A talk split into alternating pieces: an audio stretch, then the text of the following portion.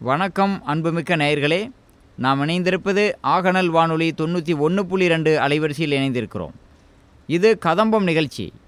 இந்த கதம்பம் நிகழ்ச்சியில் மனித உடலில் இருக்கக்கூடிய உறுப்பு மண்டலங்களை பற்றியும் அதனுடைய பணிகள் மற்றும் முக்கியத்துவத்தை பற்றியும் நமக்கு எடுத்துரைக்க வருகிறார்கள் பெரியண்ணன் மற்றும் சின்னண்ணன் அவர்கள்.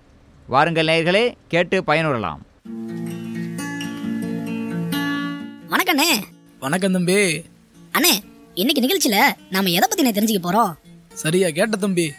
நம்மளுடைய அன்றாட வாழ்க்கையில நம்மளோட செயல்பாடுகளுக்கு தேவையான ஆற்றலை நாம சாப்பிட்ற சாப்பாடுல இருந்து தான் பெறுறோம். இந்த உணவானது எப்படி ஆற்றலாக மாறுது? அதுக்கு தான் செரிமானம் அப்படிங்கிற செயல்முறை நம்ம உடம்புல நடைபெறுது. நாம் உணவை சாப்பிட்டதுக்கப்புறம் கழிவுப் பொருட்கள் நம்ம உடம்புலேருந்து வெளியேற்றப்படுது. கழிவுப் பொருள் வெளியேற்றத்துடன் தொடர்புடைய செயல்முறை கழிவு நீக்கம் அப்படின்னு அழைக்கப்படுது. நம் உடலானது ஆக்சிஜனை சுவாசம் என்னும் செயல்முறையின் மூலம் பெறுது.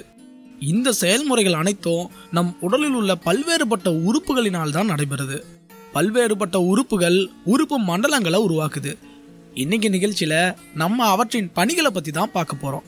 அண்ணே அருமண்ணே அருமண்ணே முதல்ல நாம எதை பத்தி பார்க்க போறோண்ணே அப்படி கேளு தம்பி நாம முதல்ல செரிமான மண்டலத்தை பத்தி பார்க்க போறோம்.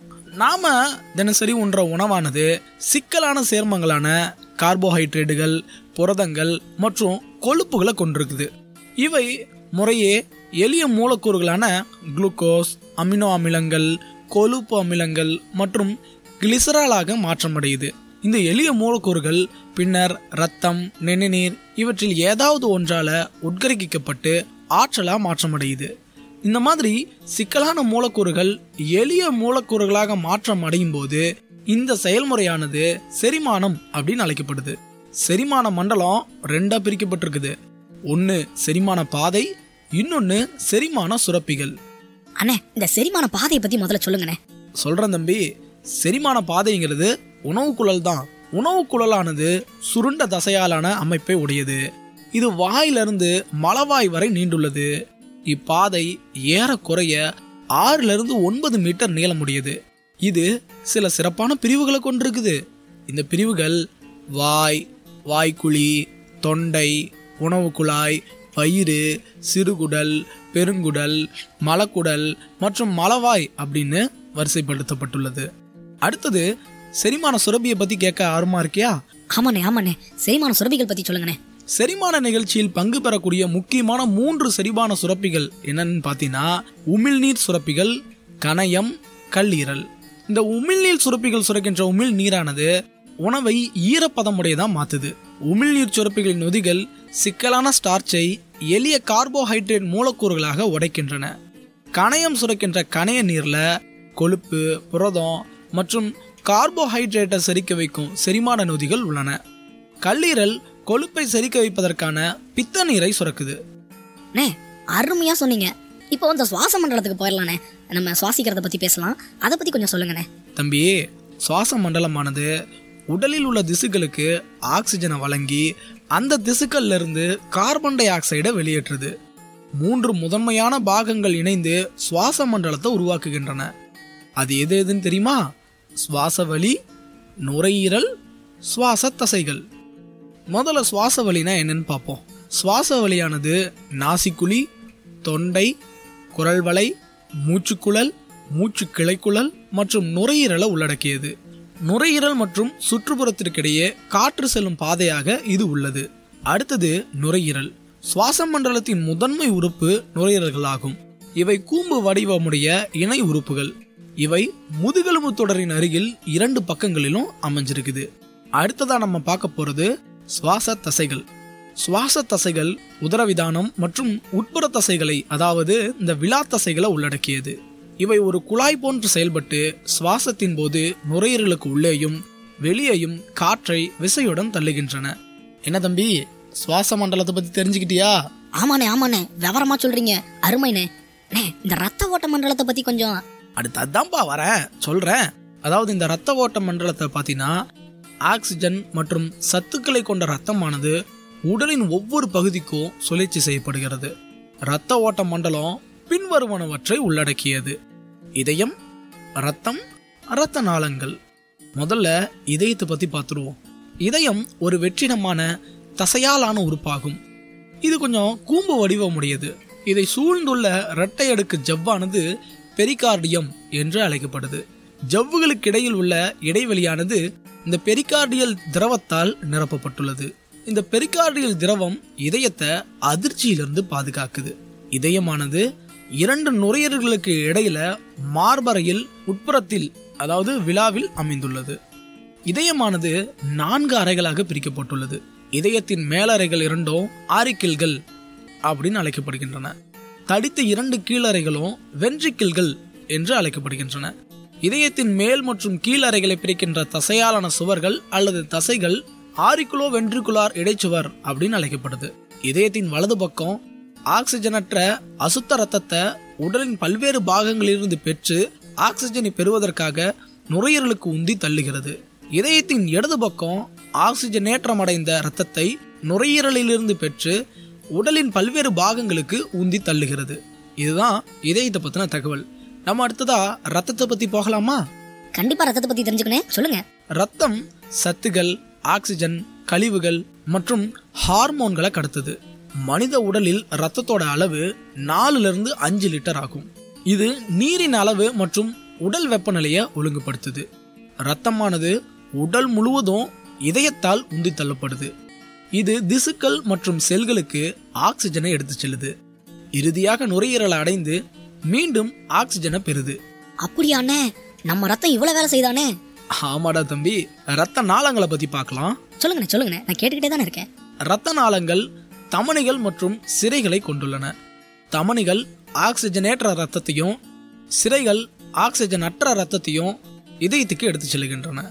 இதுக்கப்புறம் நம்ம கழிவு நீக்க மண்டலத்தை பத்தி பார்க்கலாம்டா தம்பி. அண்ணே அதை மட்டும் ஏன் விடணும்? சொல்லுங்க தெரிஞ்சுக்குவோம். கழிவு நீக்க மண்டலம் நம் உடலில் இருந்து கழிவுப் பொருட்களை வெளியேற்றுது. இது நீர் மற்றும் எலக்ட்ரோலைட்டுகளின் சமநிலையை ஒழுங்குபடுத்துது. சிறுநீரகங்கள் நுரையீரல்கள் கல்லீரல் மற்றும் தோல் ஆகியவை இணைந்து கழிவு நீக்க உறுப்பாக செயல்படுகின்றன. கழிவு நீக்க மண்டலம் பின்வருவனவற்றை உள்ளடக்கியது.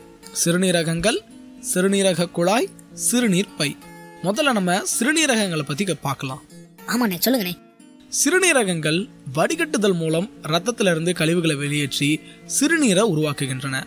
சிறுநீரகங்கள் இணையான அடர்ந்த சிவப்பு நிற அவரை விதை வடிவமுடைய உறுப்புகளாகும். முதுகெலும்பு தொடரின் இரு பக்கங்களிலும் அடிவயிற்றின் பின்புறத்திலும் இவை காணப்படுகின்றன. வயது வந்தோரின் சிறுநீரகத்தின் அளவு சராசரியாக 12 சென்டிமீட்டர் நீளமோ ஆறு சென்டிமீட்டர் தடிமனோ கொண்டுள்ளது. வலது பக்க சிறுநீரகம் இடது பக்க சிறுநீரகத்தை விட சற்று கீழாக உள்ளது. ஒவ்வொரு சிறுநீரகமோ கேப்சூல் என்று அழைக்கப்படும் ஜவ்வால் சூழப்பட்டுள்ளன. சிறுநீரகங்கள் நெஃப்ரான்கள் என்று அழைக்கப்படும் பல மில்லியன் சிறுநீரக அலகுகளால் ஆனவை. இவை சிறுநீரகங்களின் செயல் அலகுகள் தம்பி. அப்படியாண்ணே அருமண்ணே அருமண்ணே. சரி இந்த சிறுநீர் குழாய் அப்படின்னா என்னன்னு பார்த்தீங்கன்னா இரண்டு சிறுநீர் குழாய்கள் சிறுநீரகங்களை சிறுநீர் பையுடன் இணைக்கின்றன. ஒவ்வொரு சிறுநீரகங்களிலும் உருவான சிறுநீர் சிறுநீர் குழாயின் மூலம் சிறுநீர் பையை வந்தடைகிறது. அடுத்து நம்ம அந்த சிறுநீர் பை அப்படின்னா என்னன்னு பார்க்கலாம். பை போன்ற அமைப்புடைய இது தற்காலிகமாக சிறுநீரை சேமித்து வைக்கும் உறுப்பாகும். சிறுநீர் குழாயிலிருந்து மெதுவாக சிறுநீர் பையை வந்தடையும் சிறுநீர் பையனுள் உள்ள வெற்றிடத்தை நிரப்புகிறது. என்ன தம்பி இன்னைக்கு நிறைய தகவல் கேட்டுக்கிட்டீங்களா? ஆமாண்ணே ஆமாண்ணே. நிறைய கேட்டுக்கிட்டேனே. இருந்தாலும் இந்த நரம்பு மண்டலம் அப்படின்னு ஒன்று சொல்றாங்கல்ல அதை பத்தி கொஞ்சம் சொல்லுங்களேன். அடடா அருமையான கேள்வி கேட்டிருக்க. சொல்லிட்டா போச்சு. நரம்பு மண்டலம் அப்படிங்கிறது நரம்புகள் மற்றும் சிறப்புத்தன்மை வாய்ந்த செல்களான நியூரான்களின் ஒருங்கிணைந்த அமைப்பாகும். மனித நரம்பு மண்டலம் பின்வருமாறு பிரிக்கப்பட்டுள்ளது. மைய நரம்பு மண்டலம் பிரிவு நரம்பு மண்டலம். இப்போ மைய நரம்பு மண்டலம் பத்தி பார்க்கலாம். மைய நரம்பு மண்டலம் மூளை தண்டுவடம் மற்றும் நரம்புகளை உள்ளடக்கியது. இப்போ மூளை பத்தி பார்ப்போம். நினைவு கூறுதல் படித்தல் மற்றும் எழுதுதல் போன்ற பணிகளை மூளை தான் செய்யுது மூளை மூன்று உரைகளால சூழப்பட்டிருக்கு. அவை டியூராமேட்டர் அரக்னாய்டு மேட்டர் மற்றும் பயோமேட்டர். இவை மெனிஞ்சஸ் என்று அழைக்கப்படுகின்றன. மூளையானது கிரேனியம் அல்லது மண்டையோடு எனும் எலும்பு பெட்டகத்துள் பாதுகாப்பாக வைக்கப்பட்டுள்ளது. இது எட்டு அசையா எலும்புகளால் ஆனது. நியூரான் எனப்படும் பல மில்லியன் அலகுகளால் மூளை உருவாக்கப்பட்டுள்ளது. மனித மூளை மூன்று பாகங்களாக பிரிக்கப்பட்டுள்ளது. அவை முன்மூளை நடுமூளை பின்மூளை முன்மூளைய பெருமூளைன்னு சொல்லுவோம் நடுமூளைய சிறுமூளைன்னு சொல்லுவோம் பின்மூளைய முகுலம் அப்படின்னு சொல்லுவோம். இப்போ முன்மூளை அதாவது பெருமூளை பத்தி பார்க்கலாம். முன்மூளையானது பெருமூளை தலாமஸ் மற்றும் ஹைப்போதலாமஸ் ஆகியவற்றால் ஆனது. இதுவே மூளையின் மிகப்பெரிய பகுதி. இது மனிதர்களின் நினைவாற்றல் மையமாகும். இது புத்தி கூர்மை கற்பனை திறன் காரணகாரியம் ஆகியவற்றுக்கு காரணமாகுது. இப்போ நம்ம நடுமூளை அதாவது சிறுமூளை பத்தி பார்க்கலாம். இது பெருமூளையின் பின்பகுதியில் அமைந்துள்ளது. இது உடலில் தசைகளின் இயக்கத்தை ஒருங்கிணைக்கிறது. இது உடலின் சமநிலையை பராமரிப்பதில் உதவி செய்யுது. இப்போ பின்மூளை பத்தி பார்க்கலாம். அதாவது முகுலம் அப்படிங்கறத பத்தி பார்க்கலாம். பின்மூளை பான்ஸ் மற்றும் முகுலத்தால் ஆனது. இது மூளை தண்டு என்றும் அழைக்கப்படுகிறது. இது சுவாசம் இதய துடிப்பு மற்றும் பிற தன்னிச்சையற்ற தசைகளின் இயக்கங்களை கட்டுப்படுத்துது. எனவே இது முக்கிய முடிச்சு அப்படின்னு அழைக்கப்படுது. இது மூளைய தண்டுவடத்தோட இணைக்குது. இப்போ தண்டுவடம் அப்படின்னா என்னன்னு பார்க்கணும் இல்லைங்களா? மூளையை சேர்ந்து தொடர்ச்சியாக பரவியுள்ள குழாய் போன்ற அமைப்பு தண்டுவடம் ஆகும் இது உடலில் முதுகெலும்புடன் இணைந்து காணப்படுது. இது வரைக்கும் நாம மைய நரம்பு மண்டலத்தினுடைய தகவல்களை தெரிஞ்சுக்கிட்டோம். இப்போ நம்ம பிரிவு நரம்பு மண்டலம் அப்படின்னா என்னன்னு பார்க்கலாம். தண்டுவடத்திலிருந்து வெளியேறி உடல் முழுவதும் பரவக்கூடிய நரம்புகளை பிரிவு நரம்பு மண்டலம் உள்ளடக்கியுள்ளது. இது இரண்டு பகுதிகளாக பிரிக்கப்பட்டுள்ளது.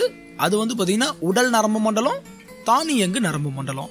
இந்த உடல் நரம்பு மண்டலம் உடலில் இருந்து உணர்வுகளை மூளைக்கும் மற்றும் மூளையிலிருந்து செய்திகளை உறுப்புகளை இயக்குவதற்கும் கடத்துது.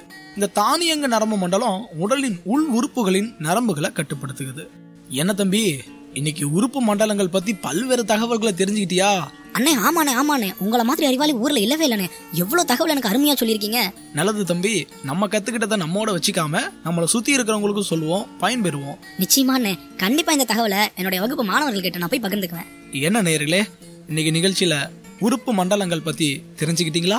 மீண்டும் மற்றொரு நிகழ்ச்சியில் உங்களை சந்திக்கும் வரை உங்களிடமிருந்து விடைபெறுவது பெரிய அண்ணன் மற்றும் சின்னண்ணன். நன்றி. வணக்கம்.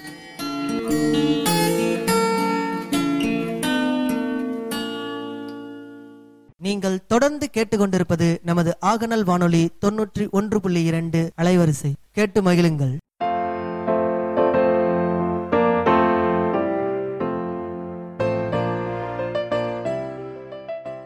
நீங்கள் தொடர்ந்து கேட்டுக்கொண்டிருப்பது நமது ஆகநல் வானொலி தொன்னூற்றி ஒன்று புள்ளி இரண்டு அலைவரிசை. கேட்டு மகிழுங்கள்.